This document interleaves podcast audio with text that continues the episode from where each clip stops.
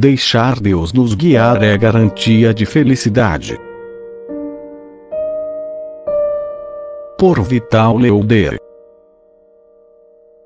se Deus trabalha juntamente conosco na nossa santificação, é justo que Ele tome a direção da obra.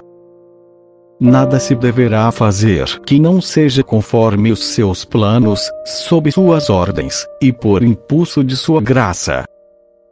Ele é o primeiro princípio, e também o fim último.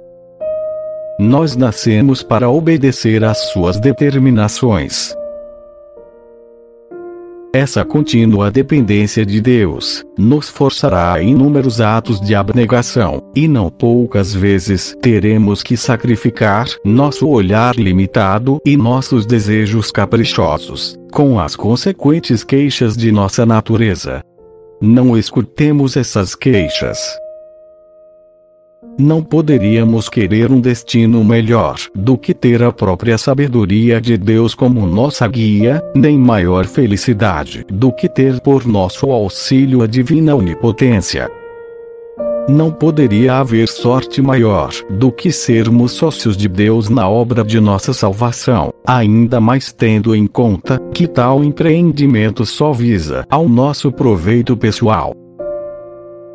Deus nada mais exige para si, a não ser a sua glória, e o direito de nos fazer o bem, deixando todas as vantagens apenas para nós mesmos. Ele aperfeiçoa a natureza, nos eleva a uma vida superior, persegue o melhor para nós, busca nossa bem-aventurança.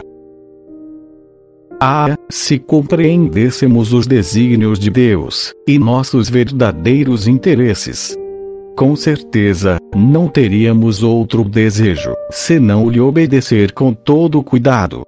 E só teríamos um único medo: o de não lhe obedecer o bastante.